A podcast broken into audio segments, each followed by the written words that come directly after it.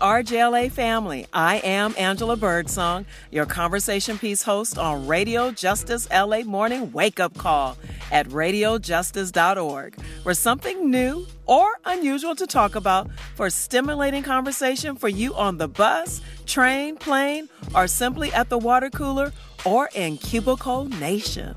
Today, we have Conversation Piece Roadshow from the 41st Playboy Jazz Festival at the Hollywood Bowl with the legendary musical group The Family Stone, featuring lead vocalist, keyboardist Russell Swang Stewart and lead guitar player Nate Wingfield. What a true pleasure and honor to sit poolside at Loews Hotel in Hollywood, learning the history of Sly and the Family Stone with these guys. Join me on this musical journey. Welcome to Conversation Piece.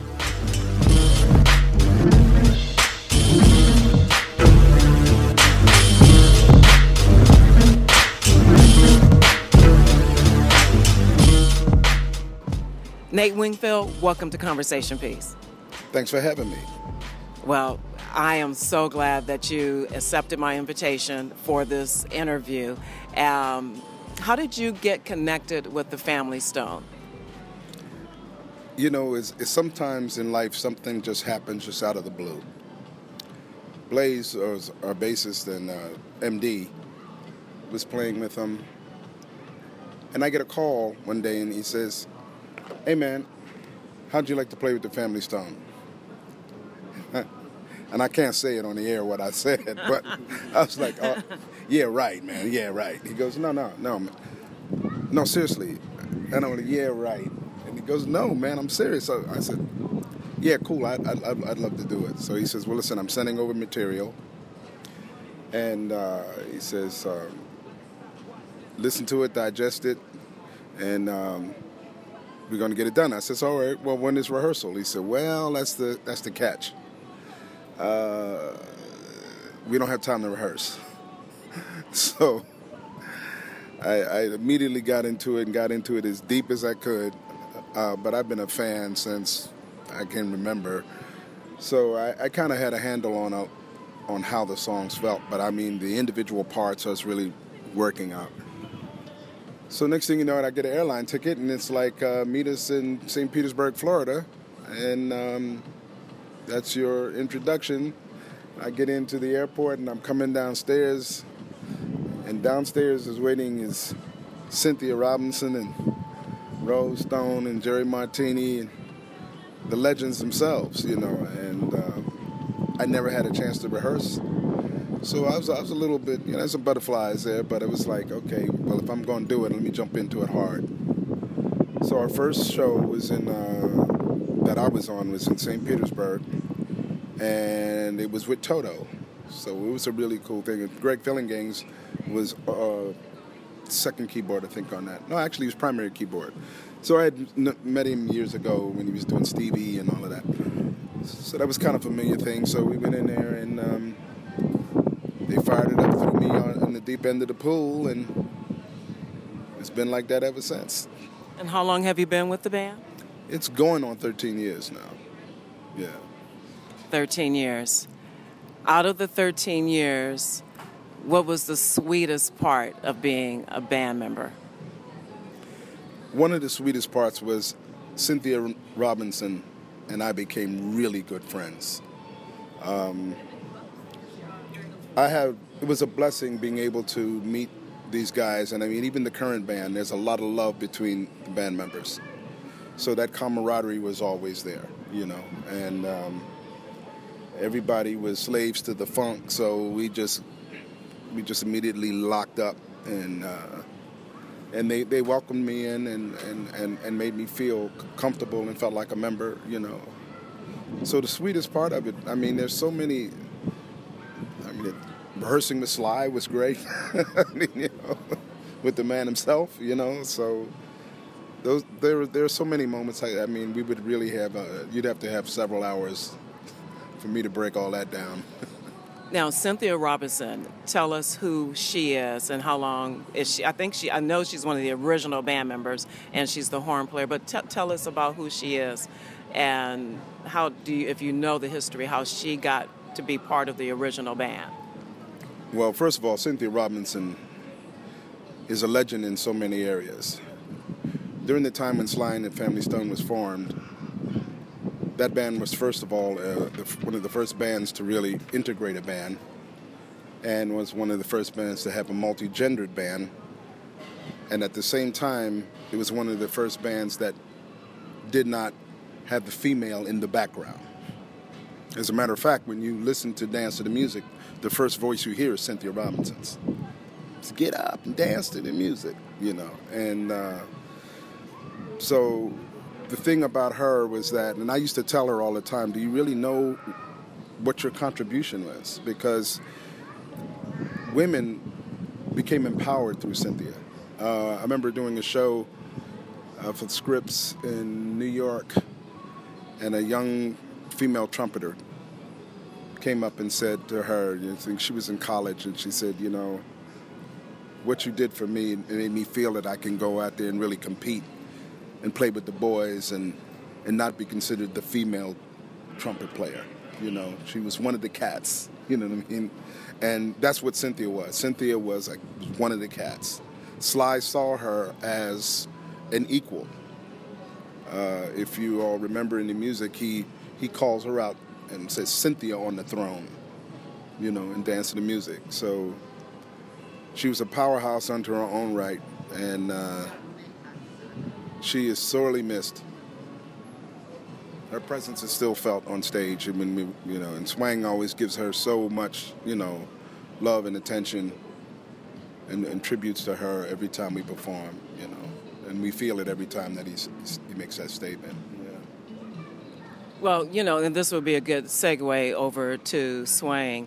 Um, same question. How did you get connected with the Family Stone?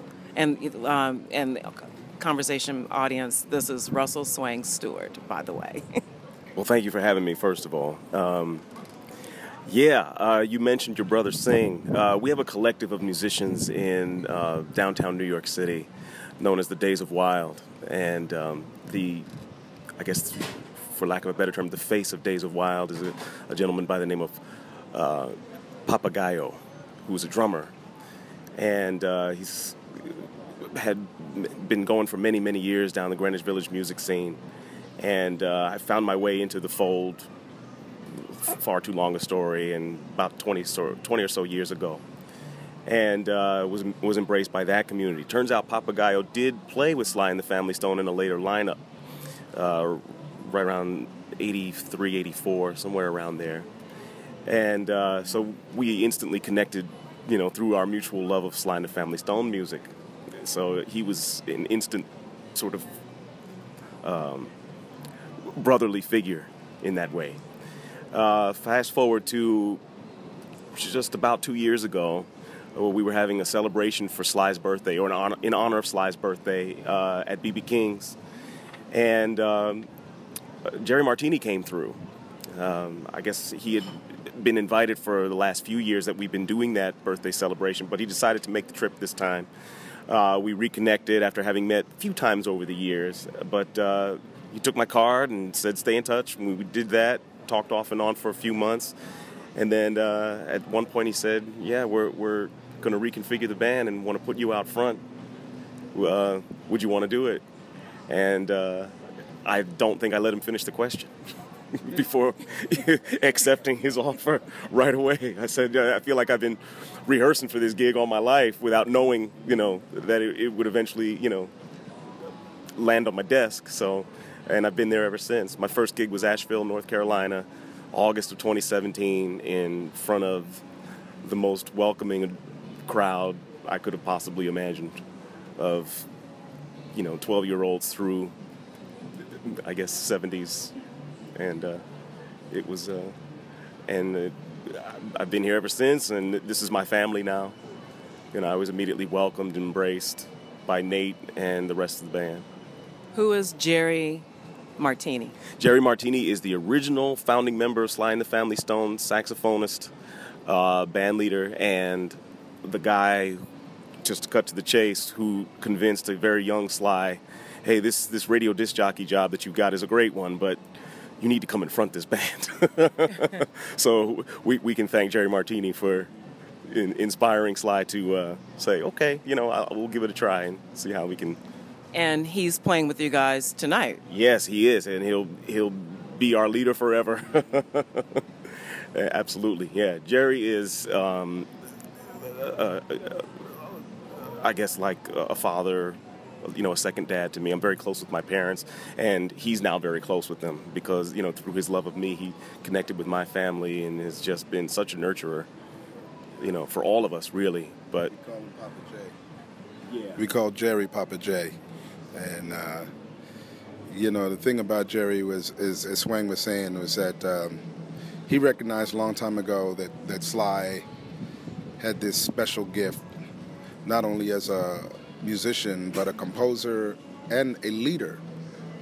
Um, also had this chemistry that you can't buy, you know. And uh, Jerry went to him, and even Sly says that in a video that Jerry Martini was the one that basically inspired and started the group, you know. Um, so it, it's it's kind of a full circle for me because I mean, you know, uh, coming up when I where I came up in Philly, and I, I, had the good fortune of playing with a lot of the some of the Philly artists that were happening at the time, and and uh, one day heard Sly and the Family Stone, and it just blew me away. I mean, it just it was a game changer, and uh, so I chuckle every now and then to realize I've been playing with them, and then have become friends, close friends with them.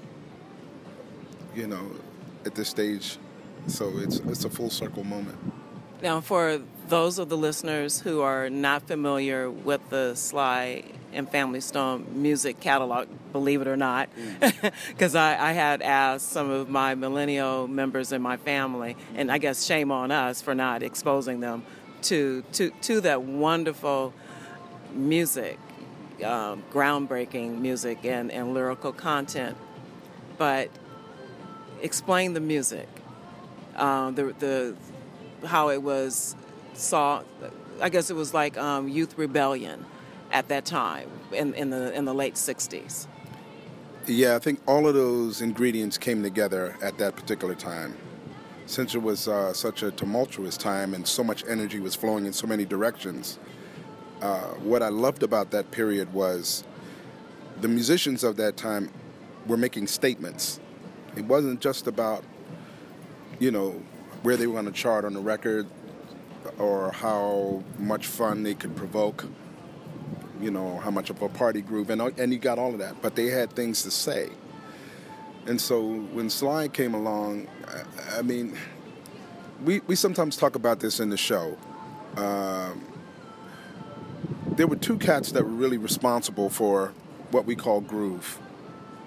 This is all for you millennials out there that even think that y'all are funky. There are two cats that basically set it off for everybody to get their groove on. Number one was James Brown, the godfather of soul. Undoubtedly, he kicked that whole thing off.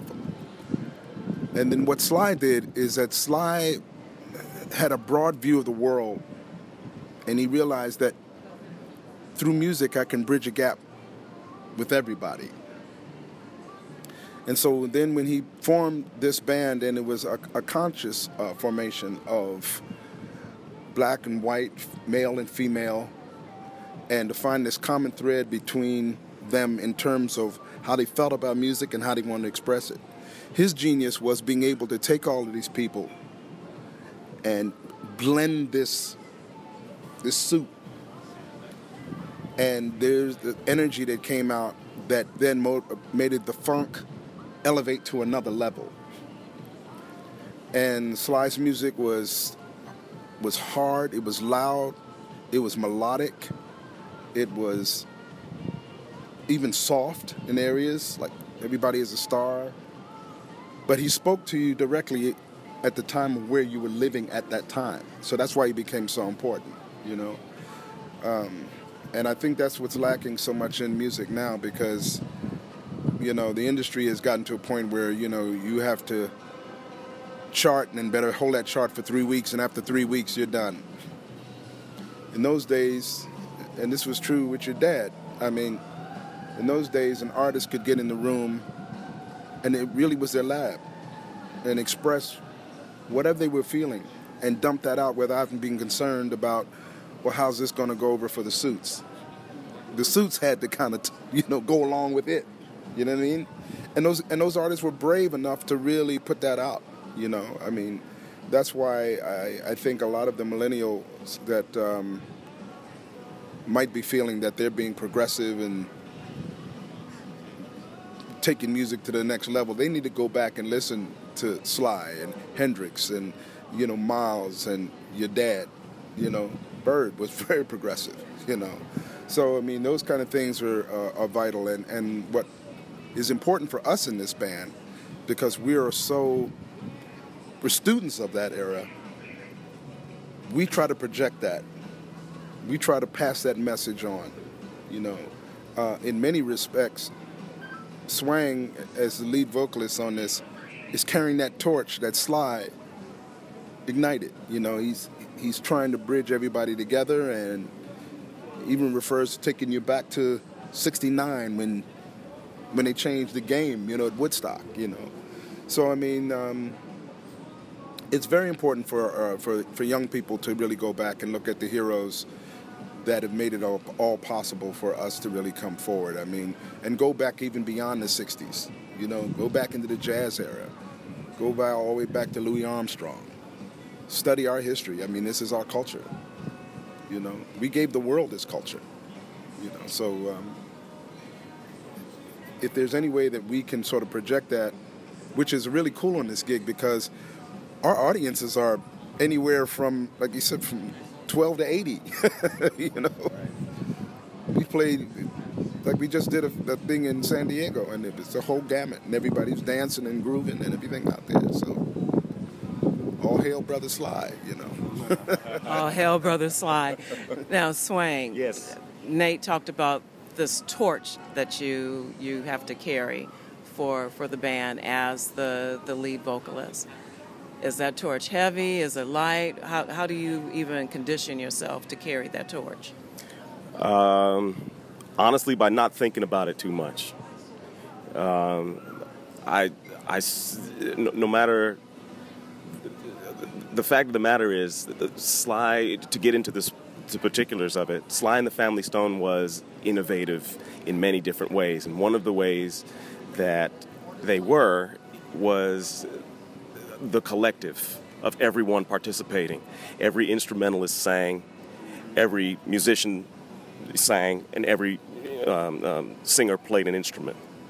So that was it was about everybody sort of having being on an equal playing field that way, level playing field. And I sort of if I'm carrying a torch, it is sure front person, yes, but a member of a collective in which everybody contributes that's really my primary focus. I if if I if I have my information correct, Sly got his start in the gospel church.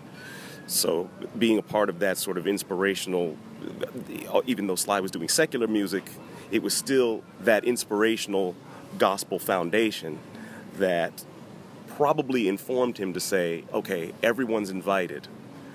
Jerry talks all the time about Sly and the Family Stone not being a political band which is interesting to look back on it because in the context of the times, Vietnam was happening, the youth culture was sort of asserting themselves in a way in which they hadn't, you know, their, their voices had been silent prior to that generation.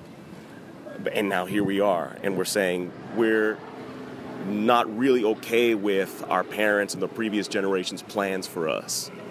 We're, you know, sort of looking at the civil rights mu- movement, the women's liberation movement, the uh, protest of a, of a war that we feel is unjust, and it's not our parents' war, it's ours because our schoolmates are being sent over there, and we don't know why, and we don't understand why, and we don't agree with it. On the other hand, those who sort of look to maintain that, for lack of a better term, status quo, Sly invited them too. If you didn't vote the way I voted, that's okay. It's sort of the difference between now and then. You know, uh, there was no social media sort of um, poison in the stream, if you will. So that probably helped. But it sort of set the stage for a post civil rights, black and white, male and female, and everyone's invited. If you watch them on the Ed Sullivan show, the audience, when Sly goes out in the audience with Rose, it's full of and forgive me for you saying it in this way, but for lack of a better term, the words aren't coming to me. It's full of squares and turkeys in, in, in suits, and not one of them under the age of 45. And Sly slapping five with them and, you know, tickling everybody and ham boning out there and just having a ball.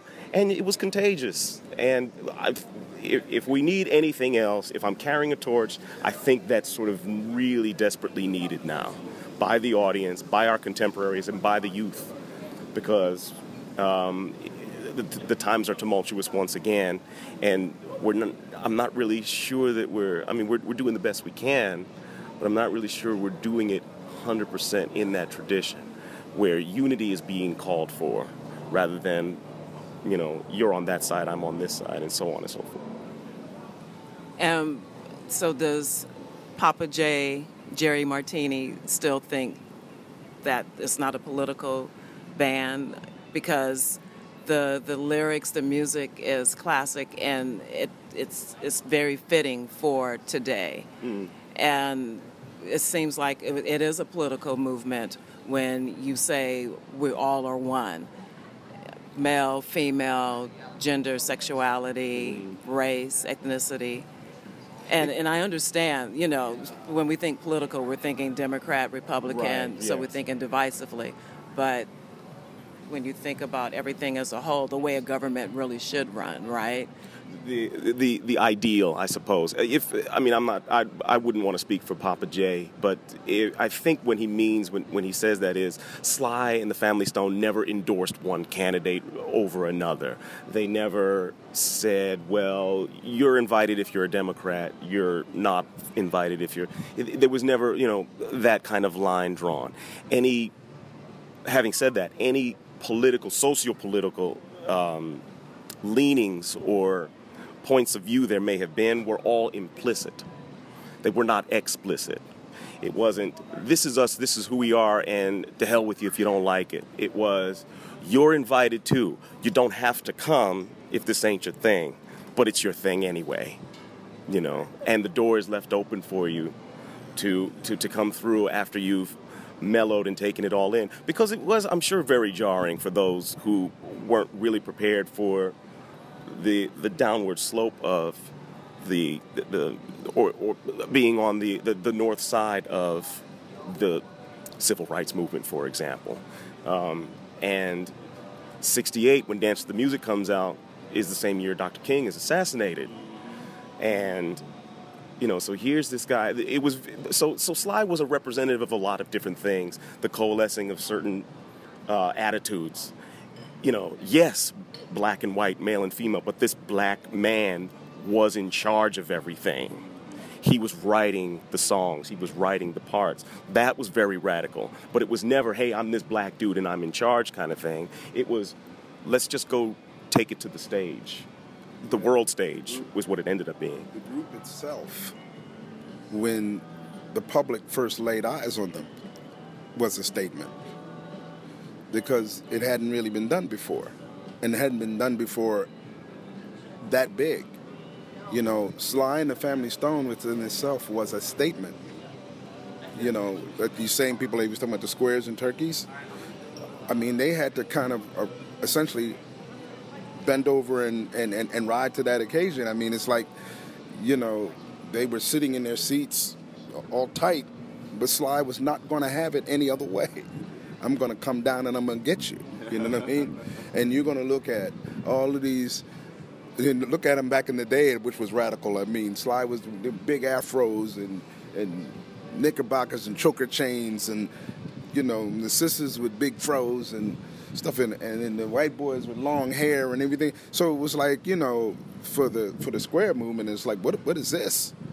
But it was in your face, and then his music was so introspective. If if you look at the lyrics, it's it's always about you looking at yourself. You know, It's like that line in Stand, you've been sitting much too long. There's a permanent crease in your right and wrong. Everybody has to take a take a look at that. You know what I mean? I don't care what persuasion you're in. You have to go, well, wow, maybe he's singing about me. Everybody's a star. You know, everyday people. And even talks about how people, uh, you know, the green one doesn't like the blue one, and so forth and so on. And, you know, Scooby Dooby Dooby. You know, it's like, hey, you know, different strokes for different folks. So you, when you listen to the music, you had to kind of reflect back on yourself, you know, as opposed to him carrying this banner and saying, you know, if you don't see it this way, Sly was like, take a look at yourself, yeah. you know, and. Um, and it was evident when you went to his shows because then you saw everybody there.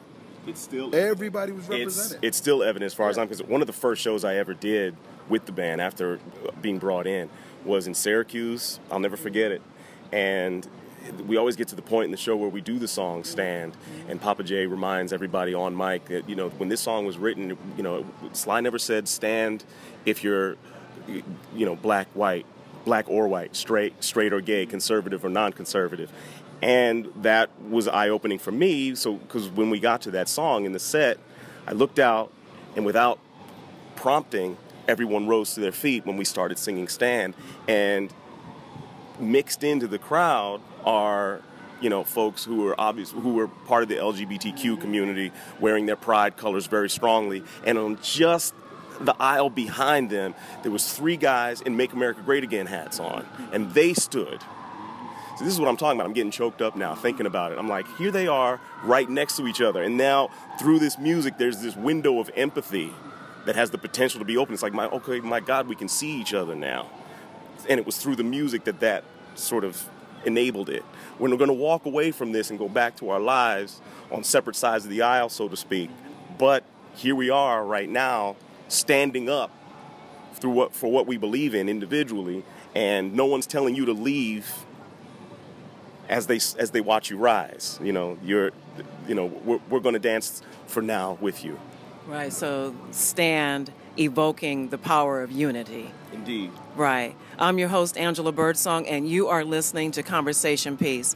We'll hear more from the Family Stone with Russell Swang Stewart and Nate Wingfield. We'll be right back.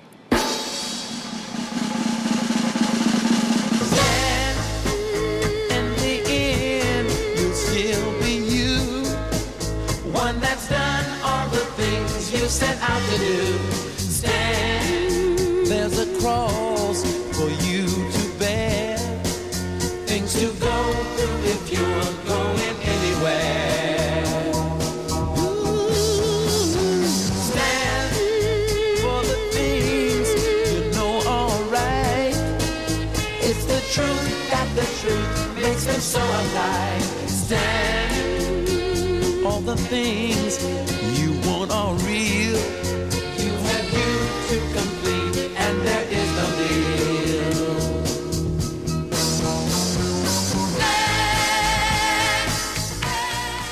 Welcome back to Conversation Piece. I am your host, Angela Birdsong, and you have been listening to The Family Stone with the lead vocalist, Russell Swang Stewart, and lead guitarist, Nate Wingfield you guys just gave us a lot of history about the about Sly and the Family Stone, the music, the time period that this music was entering, um, and how the audience still appeals to the lyrics, the look of the band, the sound of the band.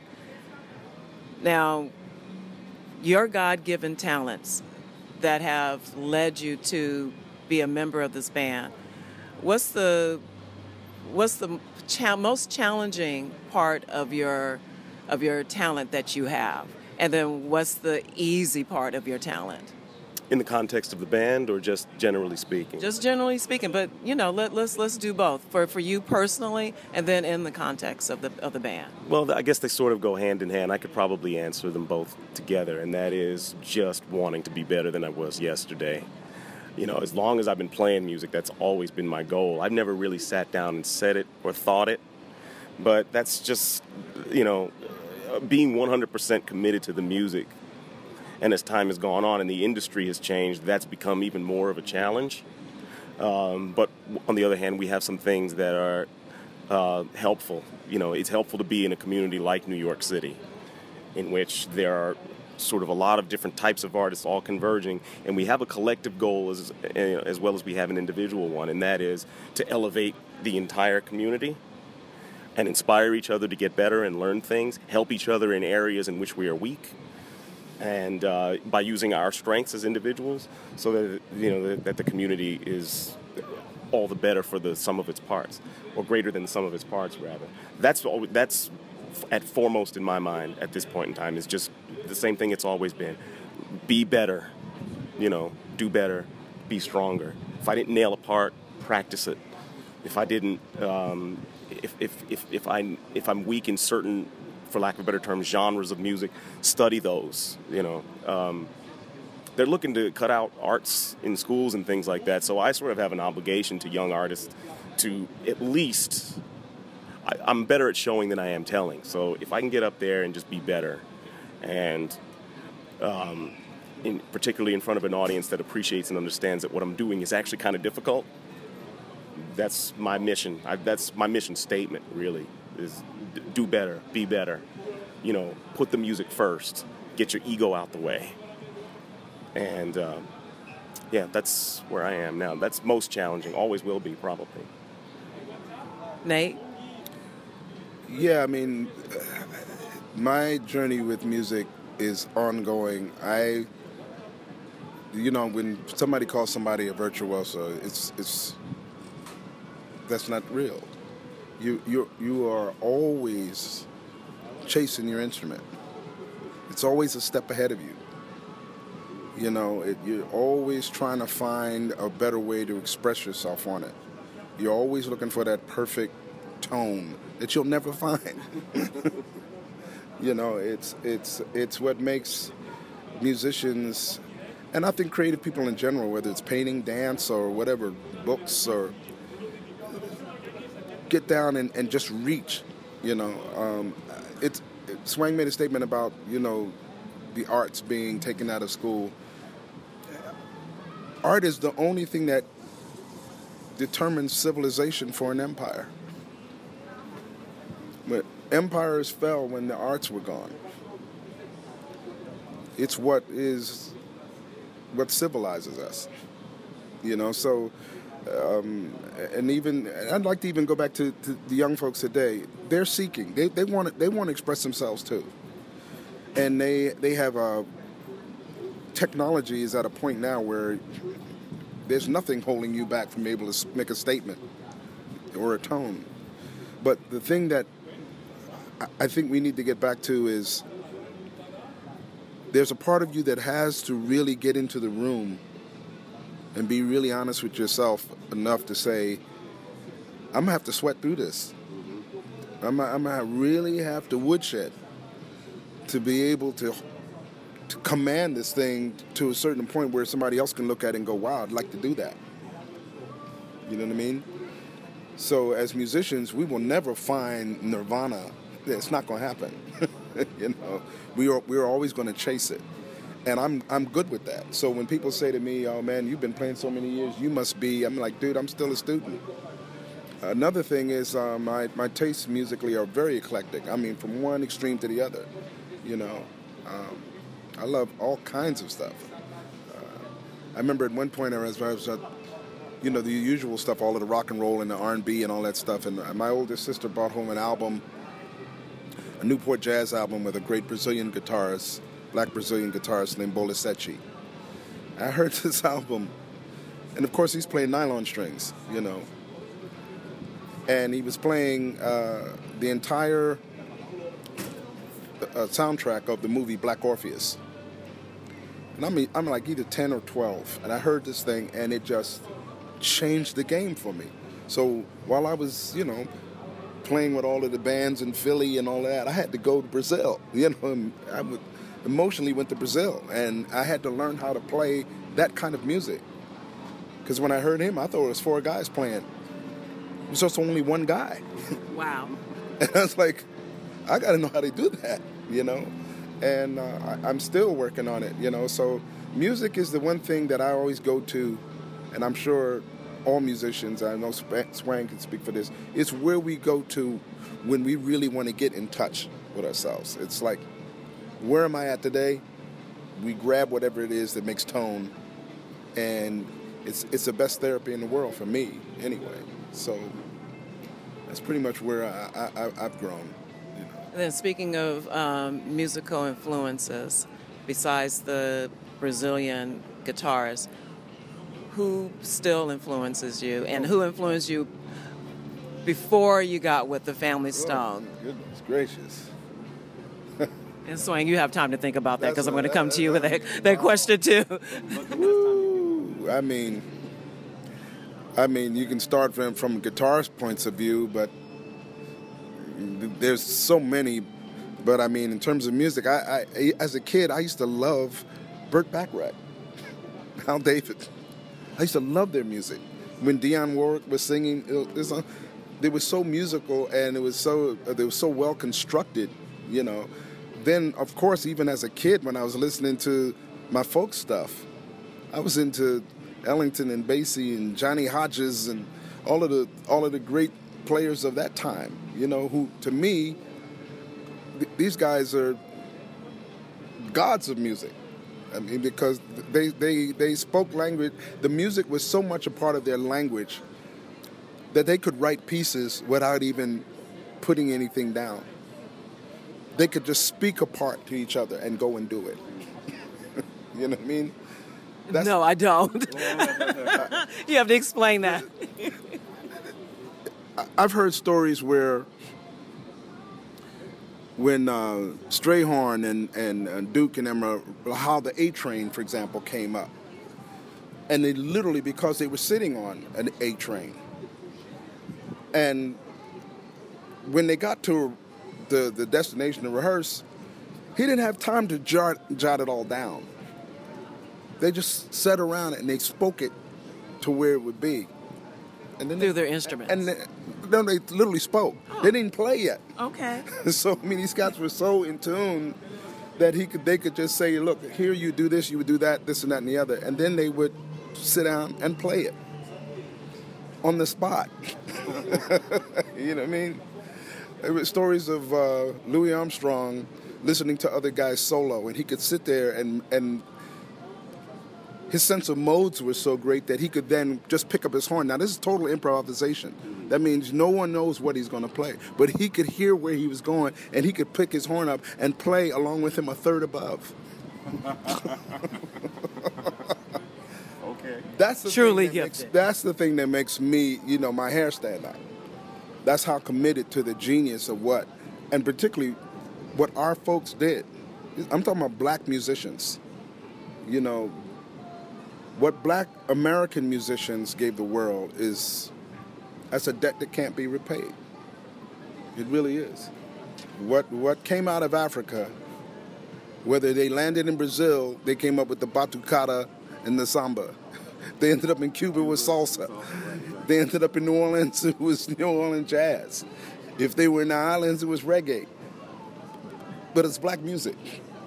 It's a powerful force, you know, and uh, I, I, I feel so strongly about that, and and, and I, I think that we need to let the world know. No, we're we're not going to be humble about it. This is our culture. You can join in. this is what we brought the world.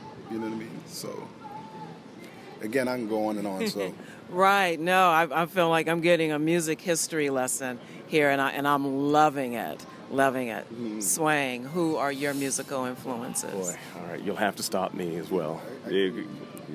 everything I've ever heard in my entire life. Uh, my parents played music for me. There's a photograph they have of me, you know, at four months with headphones. My mom holding them on, or my dad holding them on for me. And uh, it's just wide eyed look you know, on my face. So it goes back that far. And they these were the the, the, the, the, days when you put the radio on at 8 in the morning on Saturday and it stayed on all day. And, uh, and the songs weren't repeated. So I was hearing things like, uh, just to sort of bring this full circle. I was hearing, I mean, Prince became my guy. You know, right around the time that I guess my own musical personality started to form, he was a guy that I looked at and said, "Okay, yeah, wow, he's he's really great. I'll, I'll probably never be that good, but I can try." So that he put me on that path, and then Prince was really great about sort of directing me to other people music of the past because he looked up to James Brown, he looked up to Sly Stone, he looked up to Little Richard, he looked up to Marvin Gaye, Stevie Wonder. So I sort of found a lot of those things, not necessarily through him. He did a concert one time and I watched and he, and he played a tune. His band did a tune by Charlie Parker. Charlie Parker, I've heard that name before, but I don't know who this is. So I need to investigate that because Prince thinks it's cool. He's, he plays these songs by this guy Ray Charles, and I know that name. I should listen to Ray Charles. So I ended up getting into, you know, making my way through the wilderness of music through the artists of my generation. And I'll never forget my mother being such a huge Earth, Wind, and Fire fan and playing Earth, Wind, and Fire every day. And because it was my mother, I was a fan of the music too. Um, and uh, and so and she would also she was a big Al Jarreau fan, and Al Jarreau had this thing that he would do at the end of his concerts, this improv, where he would just start saying, "I want to thank you for letting me be myself again." And I'm like, that's an interesting choice of words. I don't really understand what he means by that, but through my interest in Earth, Wind, and Fire and Al Jarreau and my mother's music, my father just one day being sort of the champion of the old school that he continues to be, said, "You know, you really need to hear where Earth, Wind, and Fire come came from." And I guess he played, he pulled the stand record out and he played "Sing a Simple Song," and I instantly recognized that okay, this was what they were listening to when they did Shining Star. There's no question about that. And even though as you know, as relatively uneducated as, as I was in music at the time, I was able to recognize that because it was that apparent in a good way. So all of that influenced me, and then you know I got into jazz, I got into the Beatles, I got into, you know, um, like the music, the, the, music of the British invasion. I got into like Brian Wilson and the Beach Boys, oddly enough, Bacharach David, um, you know, and then got heavy into like Curtis Mayfield, big time, and then that reignited my interest in Stevie Wonder, who I'd always been interested in, and found Edwin Birdsong by way of that association as well. So yeah, I could go on all day about this stuff. We, we don't we don't. This is a topic for many many shows, yeah. ladies and gentlemen. have the time. I mean, you know, I'm from Philadelphia. I grew up in Philadelphia, and I, and I had a good fortune of playing with a lot of the Philly groups, you know, at the time, and um, so just, I mean, Norman Connors. I was playing with Norman Connors and Phyllis Hyman and Jean Carn, you know, and then then on the R&B and funky side was Evelyn Champagne King, and, and then I was a member of the Jimmy Castor bunch, you know, Bertha Butt Boogie and all of that, you know. so I was I was I was in in, in that, and then in hip hop I did some things for uh, Afrika Bambaataa, you know, in the studio, and so I mean when you when you mix all that up, you know, it's really hard to sort of say, you know, what was a particular influence. All of it was, you know, and and uh, to get back to your dad, that's one of the things I loved about him, man. I mean, his he was so eclectic. You know, I mean, Bird was a true space cadet. you know, I love the way he thought. I mean, he was just he was always trying to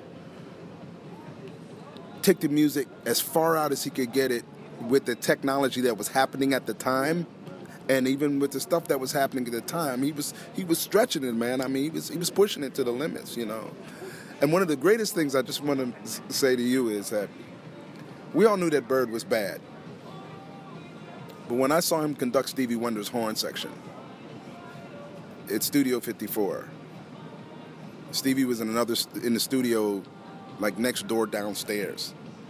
They had a remote feed, and Bird was conducting the horn section.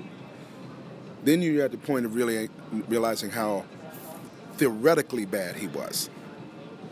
You know, there's a lot of time, a lot of cats that have a, a good sense of me, but technically, you know, theory wise, he knew what he was doing because it was all charted out and he was conducting. He wasn't just he was conducting it, mm-hmm. and uh, and for Stevie to trust him uh, to to give him that position to do that on on a track that became immortal. uh, it's a it's a testament. So I've been blessed to be around musicians and artists. You know, it's like you mentioned Ronnie Drayton. Uh, I mean, I love that guy. I mean, and, and, and I could easily see why Ronnie would be playing with Bird because you know, they, they had that that that point of how far can we take it out, you know. So when I heard those uh, r- records before I came in with Bird, I was just I was blown away. So when I finally met Bird and hung out with him, it's like, oh no, this this is another journey here. You know, I think I think this brother was one of the few that the world really missed this giant in terms of what his talent was. You know, and, and I think a lot of young people should, uh, should, should try to go out and, and, and, and listen to his stuff. You know, investigate him. You know. Okay, well let's let's take a, another break here, and when we come back, I'm going to ask you guys about tonight's set list. Oh. and and what's your favorite Sly song that you like playing? I know that's gonna be hard because that's like asking me which which one is my favorite. I like dancing to, you know, or playing in, in my car. But when we come back, we'll we'll find out those answers. I'm your host Angela Birdsong, and you're listening to Conversation Piece on RadioJustice.org. We will hear more from the Family Stone.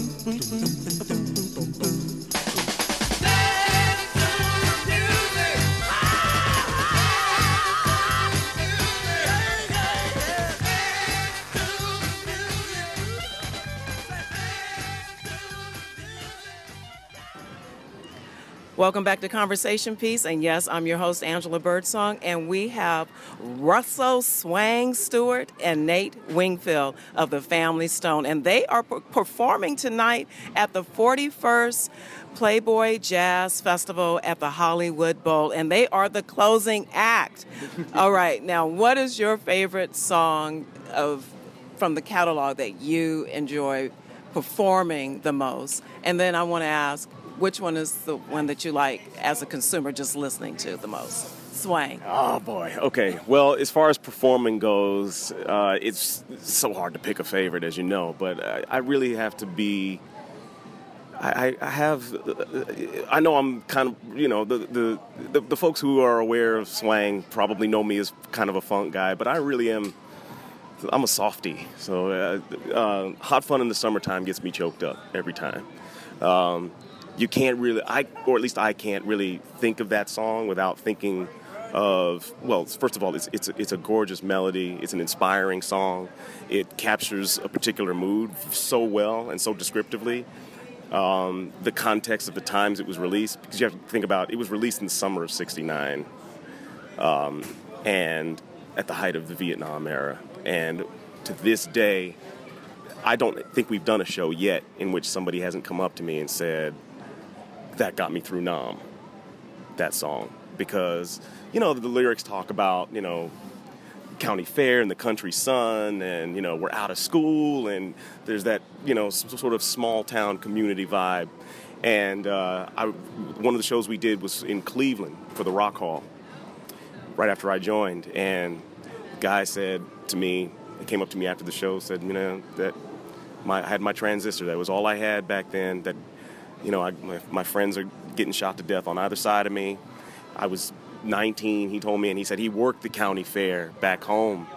And the, the summer of 69, he was not able to work because he was in the jungles of Nam. And he said, the only thing that got me through it, man, was that transistor because when I heard that song, took me back to the county fair and the country sun out of school and You know, so I, I, you know, that when I think about the the job that I have, it becomes less of a job and more of um, a, a service to an individual like that, because you know that's uh, pretty unimaginable to somebody like me who didn't, you know, didn't grow up with the draft and you know in, in fear of you know being you know shot down in my youth. So that's a pretty important one to me. In terms of listening, oh God, that's hard. I'll let Nate take it from here. okay. Uh, that, that, that's a that's a question. That really is a question. Um, I think if I had to pick one, I would say thank you for letting me be myself again. Uh, and the reason being is, I remember uh, Herbie Hancock had a thing on PBS a while back, years ago. It was a rock school and he made a statement. He said, "If you ever want to learn anything about funk, listen to Thank You for Letting Me Be Myself. It is Funk 101. It is the syncopation lesson of all time. Um, but th- that being said, I'm such a true fan of Sly and the Family Stone, and particularly Sly Stone's genius as a musician, I hear certain things. Every time I play those records, I hear something new every time. After all these years, I hear elements and I go, "Oh, I need to, I need to hone in on that a little bit more." I need to. So, their musicianship, and particularly Freddie Stone, who uh, Sly's brother, Freddie Stone, the guitar player,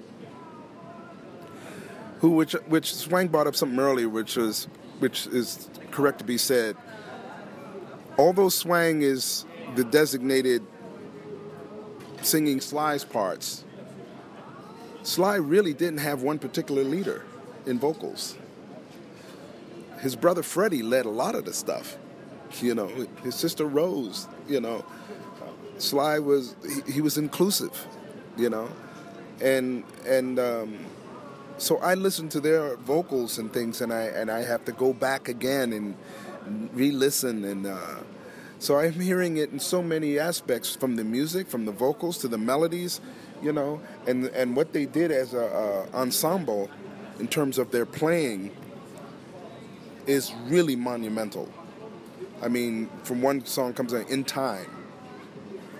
Anybody that's never heard in time need to pick it up and listen to it. That's another uh, track. That the syncopation in that is just. It, those songs influence people like Miles Davis for Miles to say that Sly was his only peer. As only Miles can say it. I mean, Sly blew Miles' mind. you know? Um, that says a lot. That's saying a lot. That's saying a heck of a lot. Right. You know, and when Jimi Hendrix was literally dying, Sly was landing in, in, in London to talk to him about this project that they were going to do. They were going to do it. They were looking at doing an album together, oh Sly oh, and Hendrix, goodness. and then Miles heard about it and goes, You're not doing it unless I'm doing it. so can you imagine a Sly, Miles, and Jimi album? right. we will still be grooving to that right now. All right. What are you guys playing tonight? What, what, what's what's on the set list? Please. wow, what is on the set list for Playboy? Uh, I haven't seen all of it yet. Um, they're still working it out, but uh, I know that uh, the hits. The hits, yeah. The the, the, the all, all of them are hits. Right. Well. We've got a limited amount of time now. I mean, we could play hits for three hours. Can you? hot, hot, fun in summertime will definitely happen tonight. Yeah. Okay. Um, okay. Uh, we might get some people to, to dance to the music. Yeah, probably. Okay. You can make it if you try. I think is in the set as well. So. I think we might want to thank them for letting us be ourselves. You know? Say that again. I think we might thank them for letting us be ourselves. Maybe. What about if if you want me to stay? Maybe, maybe, maybe. okay, now any surprises for us tonight at the 41st Playboy Jazz Festival? Yeah, well, oh boy. Uh, well, we are in LA. Okay. And I I was uh, with our road manager earlier, and there were well, let's put it that way. There were some We're in LA. Yeah, that's already. LA? Okay, There's some okay. funny names on the guest list. Okay. Odd names. Odd, some odd names on the guest list, you guys. Oh, I can't wait. I can't wait. I can't wait. I can't wait. Now, can you guys sing a little something for us right now? You had to go and do that. can we get some water over here, please? Can, can, can we at least save it for the? Oh, you guys want to? Okay, right, because you guys are performing tonight. But I, I know you guys just a what a little something coming close to the mic. Everybody is a star. Through the rain, chase the dust away. Everybody wants to shine. I took Nate's line. I'm sorry. Go ahead. Come out on Who will come out on a cloudy day? Thank you guys. little Oh, a little something. Oh my goodness. You can clap loud. Oh, shucks. okay. Now, any new music coming out, and what's up with the summer tour? We can't talk about the new music just yet. But Oh, yes, okay. yes, we can say that much. Yes, there's new music coming Okay. from the Family Stone. Okay. And Probably 2020. 2020. Okay, so 2020, that's a good year. Now, the um, summer tour. Okay, what's coming up? Uh, we'll be uh, in Indiana, I guess, right around the time this airs. Flying there tomorrow for a festival there in Gas City, Indiana. We have a couple of festivals that we're doing back in New York, State, uh, in Middletown, New York, coming up next month. Um, Minneapolis. Minneapolis, we're coming uh, on June the 20th, I believe. And uh, some Minneapolis All Stars on the bill with us there. Shout out to Paul Peterson yeah, yeah. and uh, Sheila E. And the family stand. Joss Stone. and uh, yeah, just check out check out thefamilystonemusic.com. More dates there. Say the website one more time. The thefamilystonemusic.com, and uh, you'll find all of our upcoming dates there as well for the remainder of 2019. And we will be adding more. We can't talk about those just yet. Either. Okay, well, thank you guys so much. Oh my goodness. Thank you, Angela. I have been so excited about this interview.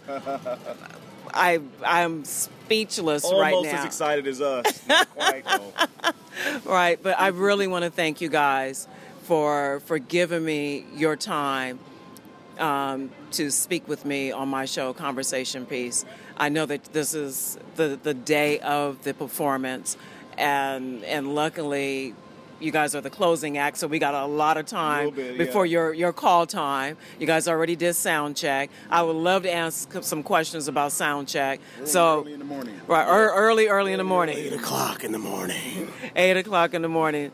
So um, we got to do this again. Let's when please, yes, yes, when you guys are, are back in town, let's let's continue the conversation piece.